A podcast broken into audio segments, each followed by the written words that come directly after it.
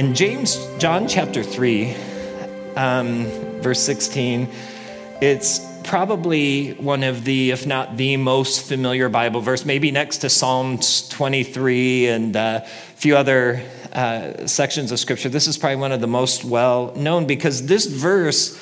It's like the meta narrative of the biblical story. It's like the main point of the scripture. Like everything in the Old Testament, everything that follows, really is summarized in this statement. We understand something of who God is, um, his nature, his being, um, what God is like, but specifically what God is like towards his creation and uniquely towards us as humans, who, if we read the creation story in Genesis, it's humans are kind of the apex of the creative work of God. And so there are all these other subplots in the scripture, but the meta narrative, the main plot of the Bible is this verse that, that we have as our focus for, I don't know how many weeks you'll be in it, but, but I get the privilege of covering the next words. Last week, Pastor Isaac covered For God, and this morning we want to look at So Loved. And while I'm just taking all kinds of liberties, would, would you read this together with me? Um, can we read this all together out loud? Say the word together. So, ready, ready, one, two, three, go. For God so loved the world that he gave his only Son, so that everyone who believes in him may not perish, but may have eternal life. The compelling motivation for what God did um, was love. And it's interesting when you look at that to think, well, how did God do that? How does God demonstrate his love? How, God, how does God express us? How does God, in particular, show us his love? And he could have done it by giving us a definition of love. And just for the fun of it, I looked up a lot of definitions of love. A lot of it has to do with feelings, a lot of it has to do with emotions, lot of it, it has to do with affinity. A lot of times it's expressed in conditional terms. Um, there's a unique expression of God's love as it's found in this verse and throughout the New Testament that, that in essence love can be defined as this. It originates in the one in the heart of the one doing the loving. It's not conditional or tied to the behavior of somebody else. So I love you in essence um, as a choice that volitionally I'm making. I'm choosing to love you. And it's not conditional upon how you reciprocate that love or how you behave in return. It's just, I love you. If you're a single guy in here, and according to the percentages or the statistics, the chances are that most of you will get married one day if you're a single guy in here. And I'm going to give you a little head start, like get you way out in front. One day your wife may look at you and go, Do you love me? And you're like, Of course, of course I love you. And she may ask, Why do you love me? In that moment, be very careful uh, how you respond. Because if you say, Well, I love you because you're such a babe, or I love you because you cook so good, or I love you because, be careful because now you're, you're securing your love for her on the basis of something of what she's done or what she can do or some circumstantial thing or some physical thing and so now, what if that changes? Does your love for her change? So here's the right answer. You, advance. When she says, Why do you love me? You say, I love you just because I love you. And I'll tell you why I say that. Because in the book of Deuteronomy, God said to Moses, You tell Israel, I didn't choose them because they were the most powerful nation on the earth. As a matter of fact, they were probably the least of the nations, but I loved them because I loved them. It's like God chose.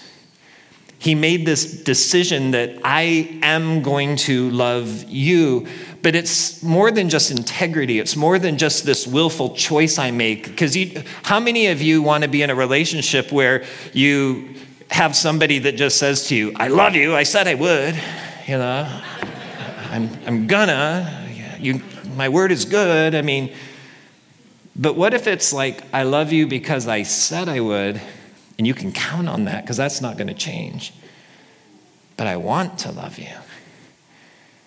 And at the heart of that want to is I want this relationship not just to be this choice that I'm grinding out and living every day, but I want there to be warmth, and I want there to be tenderness, and I want there to be affection, and I want there to be kindness in this relationship.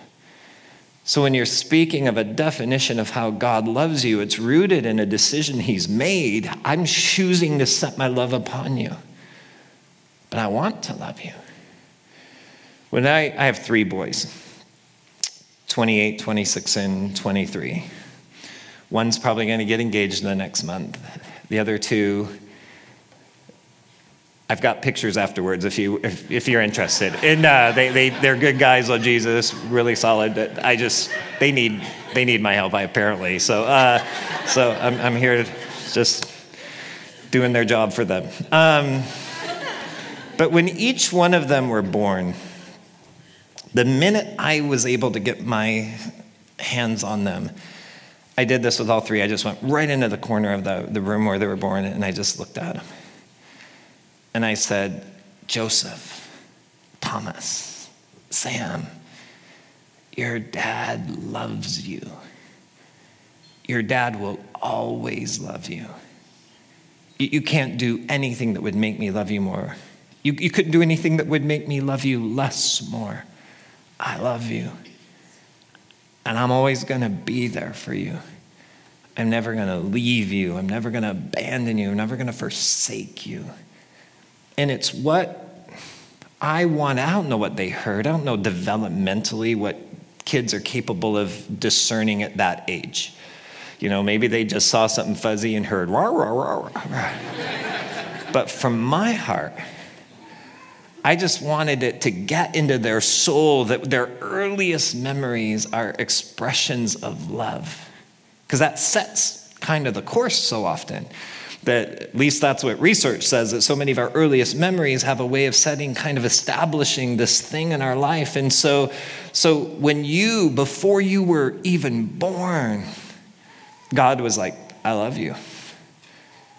And this love will be expressed and this love will be demonstrated the compelling motivation is that we have a god who so loved us that he decided to do something to demonstrate that love in irrefutable terms. Because if it was just a definition that God gave us of love, I'm thankful for definitions of love, but they fall kind of short in helping us to fully grasp and understand the nature of God's love. God's love had to be embodied. God's love had to be personified because love does something. Read 1 Corinthians 13. Love acts a certain way, love behaves a certain way. It's more than just saying, I love you. It's like everything of my life towards you reinforces that. There's no incongruence between what I'm saying and what I'm doing. And this is how God's love is expressed towards us. It's what God says, but it's also what God does. So love has to be a person and become a person because love happens to us when we encounter love. And so, in essence, the way that God would love us is that God would show up personally. And let me show you once and for all what love is like. So, God so loved the world that He gave, and what did He give? He gave Himself in the person of His Son Jesus, who would live out not only the definition of love, but the intention of God's willingness and commitment to us.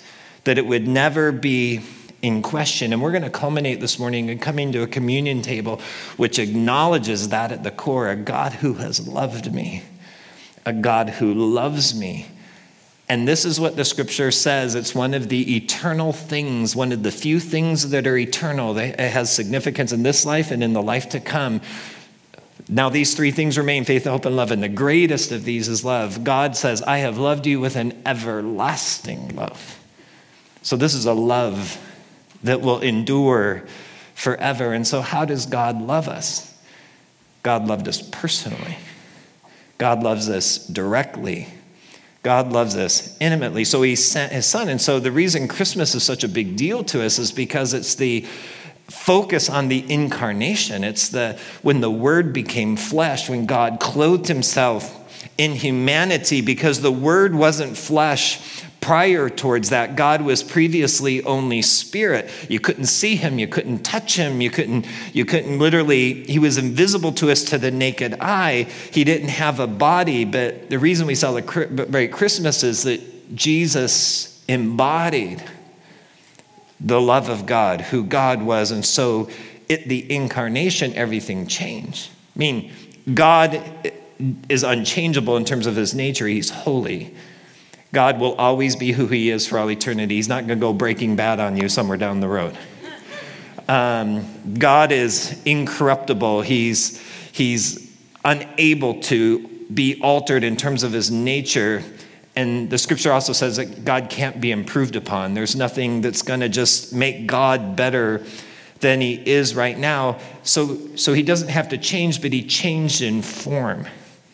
And the reason he changed in form in the person of Jesus is in order to reach us, in order to communicate something of his heart and his intent towards us. And in all the religions of the world, that's, the, that's unheard of.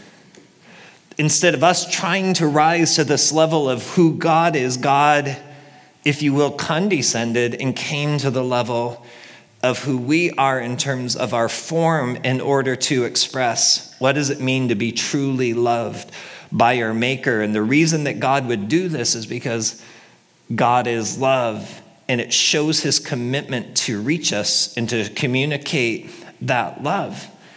So imagine this people we live in oregon people we love a good cause we love to save things and i'm not have no don't read misinterpret that i'm all for being good stewards of creation and caring for our planet, but but like, let's take kind of something general. I think we'd all be okay with save the whales. Like everybody's like, want to save the whales.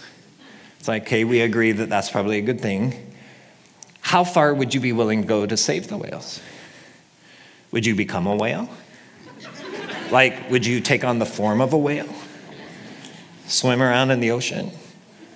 Talk like, you know, talk like that. Um, we actually watched a show once where this guy, a nature show, guy said he could understand what the whales were saying, you know, and the guy's like, What's he saying? He goes, He's lonely. I'm like, no, you're lonely. You know, you're, you're right. Um,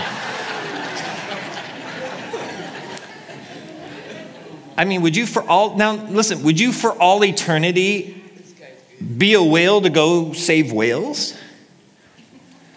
So it's like God saying, for all eternity, I'm going to be clothed in humanity because I so love my creation.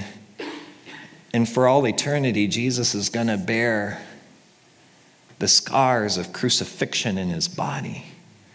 This wasn't like, I'll pop down there, take on human form, and then I'll pop back out. Jesus has a resurrected body. This was for all eternity. My middle son, Sam, he went to college on a track and cross country scholarship, and he's always been a runner. But when we first discovered that is when he was three. We were traveling back to Seattle where we live from a trip, and we have all this stuff. Our kids were five, three, and about one, and so we had all this stuff that you have when you travel with kids. And we were in Seattle, and we were coming down the escalator to the underground tram that takes us back to the main terminal. And as we were coming down the escalator, I could just see the train was, the doors were open and people were packing on, all kinds of, there's so many people trying to get on. And I just said to my wife, we're going to have to wait for the next train. And as I said that, my son Sam goes running and he jumps in the train and turns around.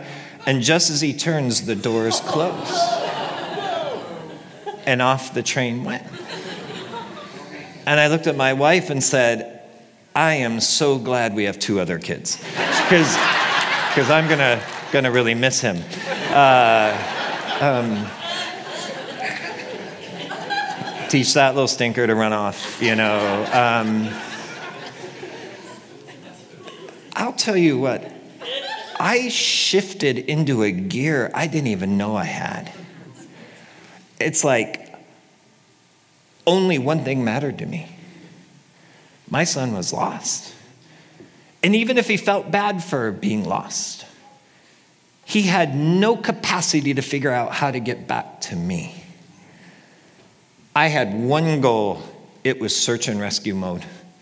It was like, I'm coming after you, son, and I will not stop until you're back in our presence. Just because it'll bother you the rest of the service if I don't finish it. Um, uh, it was the longest two minutes ever waiting for the next train. And I stood there while my wife jumped on the train, and I was going, in case he did the full circuit, I was going to stay there. And at the next stop, some people we had been on the plane with uh, sat near, saw what had happened, and they actually got up and stayed with him until we got there. And so I'll tell you, you love people who help you find your kids. like, I love those people. God's looking at humanity, and the scripture says, All of we, like sheep, have gone astray. Each one of us has lost our way, and God didn't say, Guess I'll make some new people. God said, Get me a body I'm going after him. For this is why the Son of Man came to seek and save the lost. We didn't even know how to love God. We didn't even know how to turn to God. We didn't even know to seek God. And God came to us. Why did He say, Get me a body? Because He so loved the compelling nature of God. If you read in Hebrews chapter 2, verse 14, it says, Because God's children are human beings made of flesh and blood, the Son also became flesh and blood, for only as a human being could he die. And only by dying could he break the power of the devil who had the power of death. And only in this way could he set free all who have lived their lives as slaves to the fear of dying.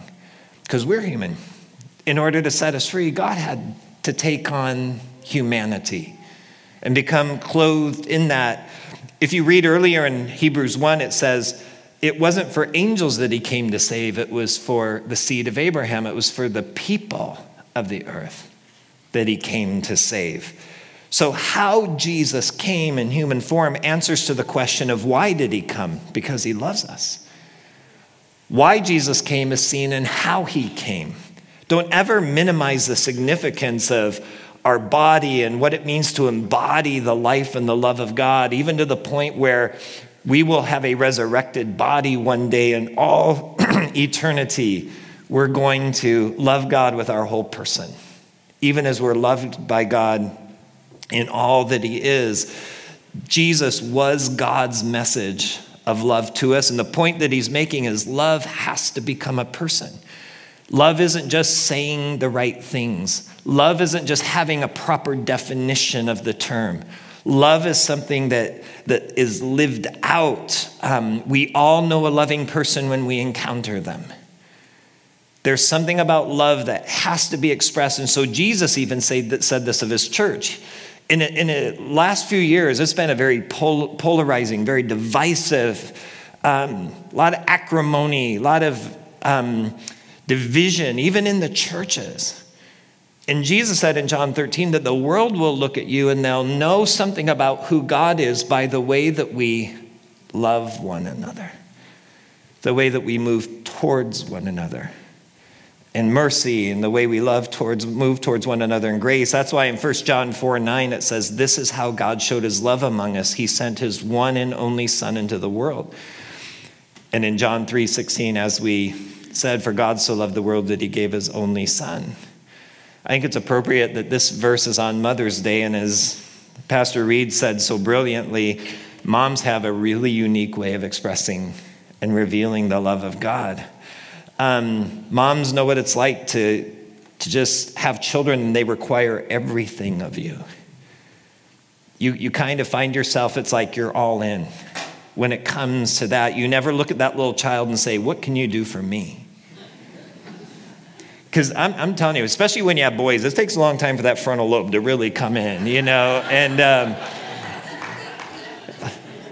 last night, my 23 year old son wrote a card to his mom that just made her weep, made me weep. And it's like, like, it happened. You know, it happened. It's like, welcome back, son. We missed you. You know, it's like, good to have you here again. And, uh, but it, at a certain level, your child's going to die unless you kind of like saying, my life kind of takes a backseat for your life you now become the focus and you become the priority. And so when we look at this astounding love for God or God's love for us, it has something to do with just the power of his commitment to us that's reflected in the incarnation. It's why he came to show us his love. Love has to become a person. The second thing, though, that I want us to see from the book of Hebrews is, is that because of how Jesus came, it changed everything about how God relates to us. Because Jesus said, If you've seen the Father, you've seen me. I and the Father are one. I am the exact image of the Father. We are, we are indiscernible uh, in terms of the two are one. You don't know where one begins and the other ends. We, so Jesus has said, Everything you know that is true about God is revealed in me, and everything you see revealed in me is true of God, the Father. And so, how God relates to people it was changed because of the way that Jesus came by virtue of how Jesus came. And it's easy, if you read the Old Testament, to think of a God who relates to people from a distance, who relates to people by virtue of laws, by virtue of regulations. Um, by it's almost impersonal through rituals and sacrifice and temple worship you're going to have this unique understanding of who god is in relationship to god but when you think of Jesus, not only was he born and taking on humanity, taking flesh upon himself, the word becoming flesh, but he's the same one who then lived for 33 years. That he's the one who would understand rejection he would understand what it means to be despised. He would understand what it means to be hungry. He would understand what it means to be alone. He would understand what it means to face the most hellish of temptations and persecution and opposition and betrayal that name anything that a human could go through on this planet. And Jesus had either a front row seat to it or experienced it himself personally firsthand. He faced what we face.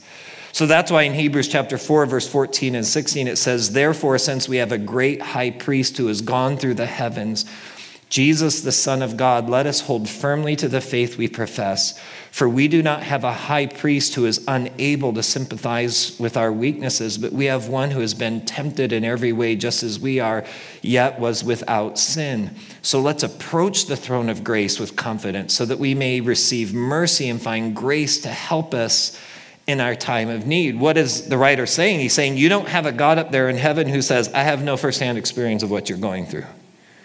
I don't know what it is you're facing, but one who says, I've been where you're at. And so when you lay in bed at night, and you're fearful or you're praying or you're trying to deal with anger or you've got disappointments or questions that are unanswered and, and you're trying to figure it all out and you're praying and crying out from your heart, this is what you're crying out to a throne of mercy.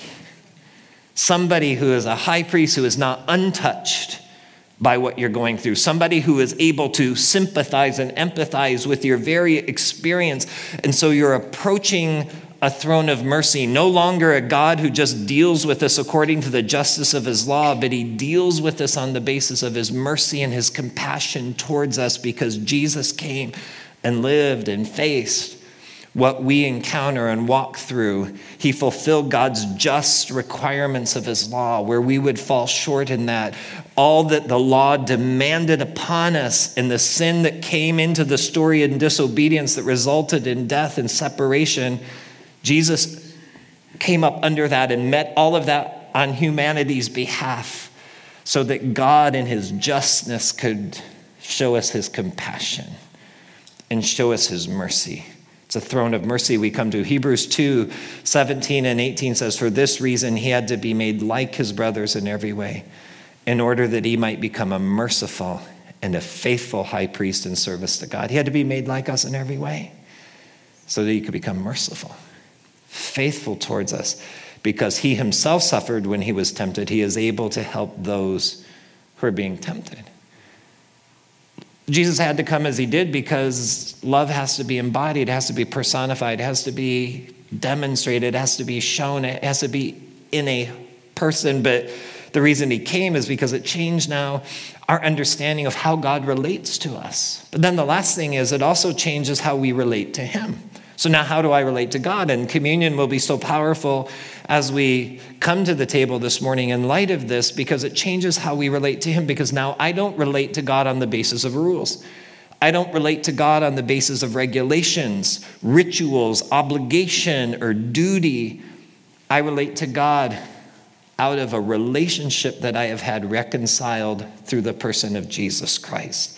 Ephesians 2 8, it is by grace you've been saved through faith. This not from yourselves, it is the gift of God.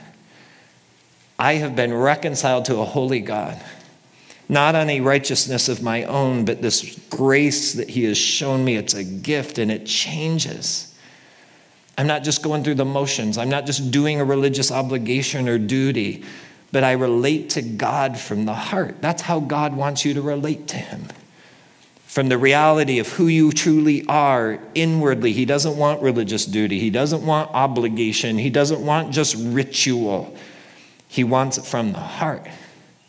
He takes our heart of flesh, the scripture says, He writes His name on our heart, gives us a new heart, new desires, that from the heart we would seek Him, that there would be something that's life and life giving there. I was raised a pastor's kid, and uh, had varying degrees of happiness about that as a kid. Um, but I had a job, my very first job in seventh grade, and I was growing up in southern Michigan, and we detasseled corn.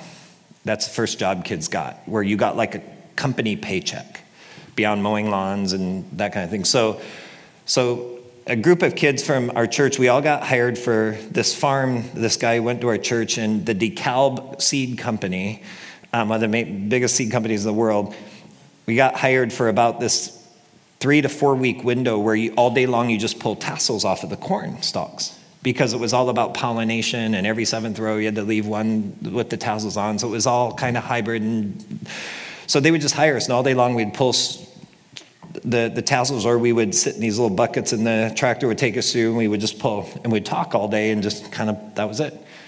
And i got one paycheck at the end of that and it was the first time i ever got an official paycheck and minimum wage at the time was like $2 and something. And I got my paycheck and I looked at it, and the sum, the net was about $200, let's say, just in that ballpark. And I began to look, and it's the first time I ever heard of FICA. it's the first time I ever heard of all those things. And so, kind of introduced to the world of taxes and the Social Security and all of that. But my dad said, Hey, son, you need to give $20 of that to the Lord in church. I go, What? Because, uh, like, you know, we're going to give 10% to God, you're going to save 10%, and you can spend the rest. I'm like, but I, I earned this. God didn't earn this. I, I, I'm pulling the tassels. And so, kind of like it was like, this is what we do. So I had two friends, Tom Mitchell and um, Nathan Carter. Their parents both said the same thing to them. And we were talking about it, and we weren't thrilled. So we decided we'd do it on our terms. And so we went to the bank and we each got $20 of nickels and dimes and quarters. And so that morning in church, I had one of those old bread bags and had all this change in it. So did Nathan and Tom. We smuggled it into church. And, and we never did this. We sat up on the front row. And then it came offering time, and I used to call it angry men in suits. You know, here come the guys and the ushers. And, and we had those old tin offering plates had the little felt bottom, and and they prayed, and all of a sudden he turned to hand me the offering plate, and I just pulled out my bag, and I just went, just poured all the change in there.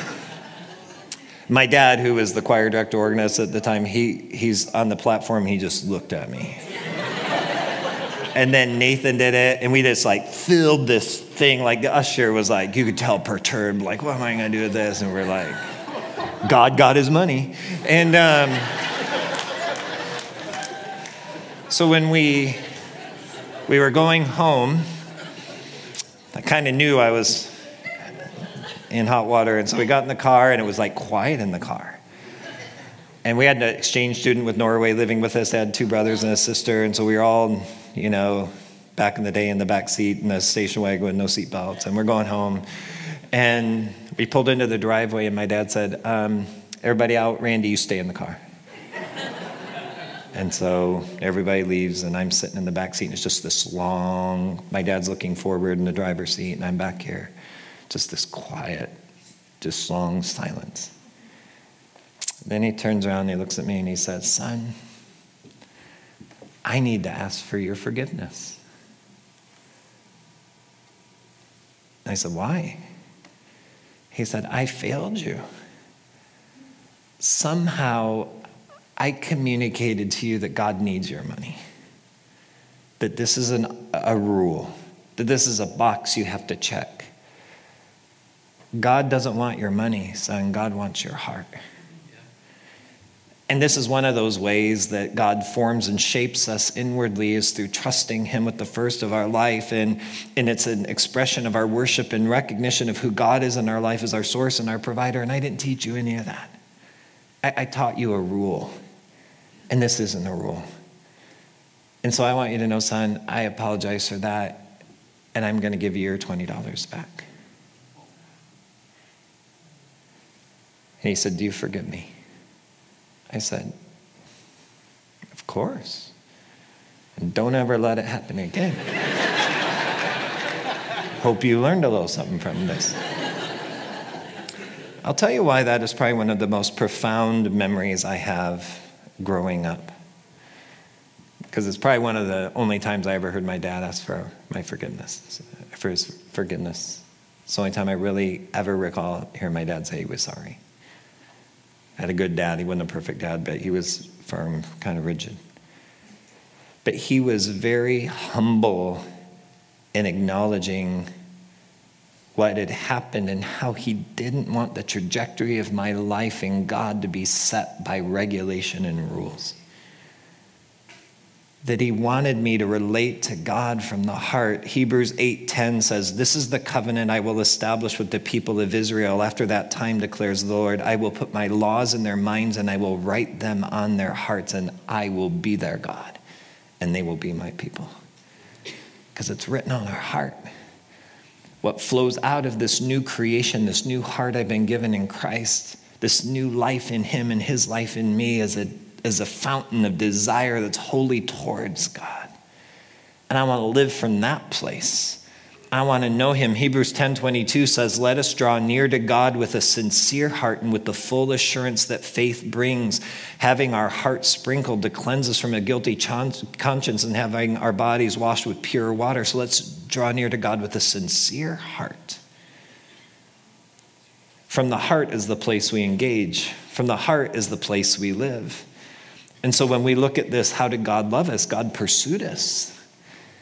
God became like us to demonstrate once and for all what love really is and how he relates to us is in the basis of that love. And now he wants to relate us to relate to him out of that basis of love. And that's why the greatest commandment is this you would love god with everything within you. It's from the heart. God pursued me when i didn't even know to pursue him and now i want to spend the rest of my life laying hold of him that's why the Apostle Paul on his deathbed, literally facing imminent execution at the very end of his life, who he had accomplished much. And he said, I still want to know him more. Still want to know him more. Because from the heart, we relate, and there's always more of God to know. Relationships exist at the lowest level of willingness. If somebody says, I'm only willing to give you here no matter what you desire in that relationship. This is where it has to stay. But you have a God who went all in. He loved you with everlasting love, loved you completely in the person of Jesus, demonstrably has loved us, sacrificially has loved us. And God hasn't changed and He hasn't gone anywhere. And we're as close to God as we want to be. So, what's in our heart? God, I want to rise to the level of which you've loved me with. And so this is the quest of my life. How do I know God? How do I pursue him from the heart? How do I seek him with all that I have? God didn't leave us condemned in our sin, lost, perishing for eternity. He came to us because he loved us. He didn't deal with this through legalistic approaches of ritual and rules and regulations. He deals with us according to his mercy and according to his compassion. And God doesn't want us to know Him by just coming to a temple or coming to a building or coming to a mountain, go through the motions. He wants you to walk with Him every day, to walk in His love, to be changed and transformed by His love. And out of that love, the scripture would say, you know how the world's going to know you love God that you can't see? Is by the way that you love the others around you whom you can see. God, you've loved me. Now love through me. I want you to bow your head with me if you would, and we're going to prepare to receive communion this morning. And an opportunity to keep coming back to that place again and again where the cross is the most ongoing reminder to us of the sacrificial nature of God's love for us, the lengths that He's willing to go to to show us His love.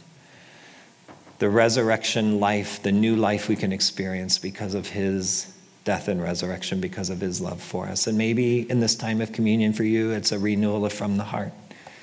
Maybe you've missed kind of identified God in your life and you're you're still performing, you're still thinking, I gotta check the box, I still gotta show up and do that and be in order for God to love me. He loves you whether you do any of that or not.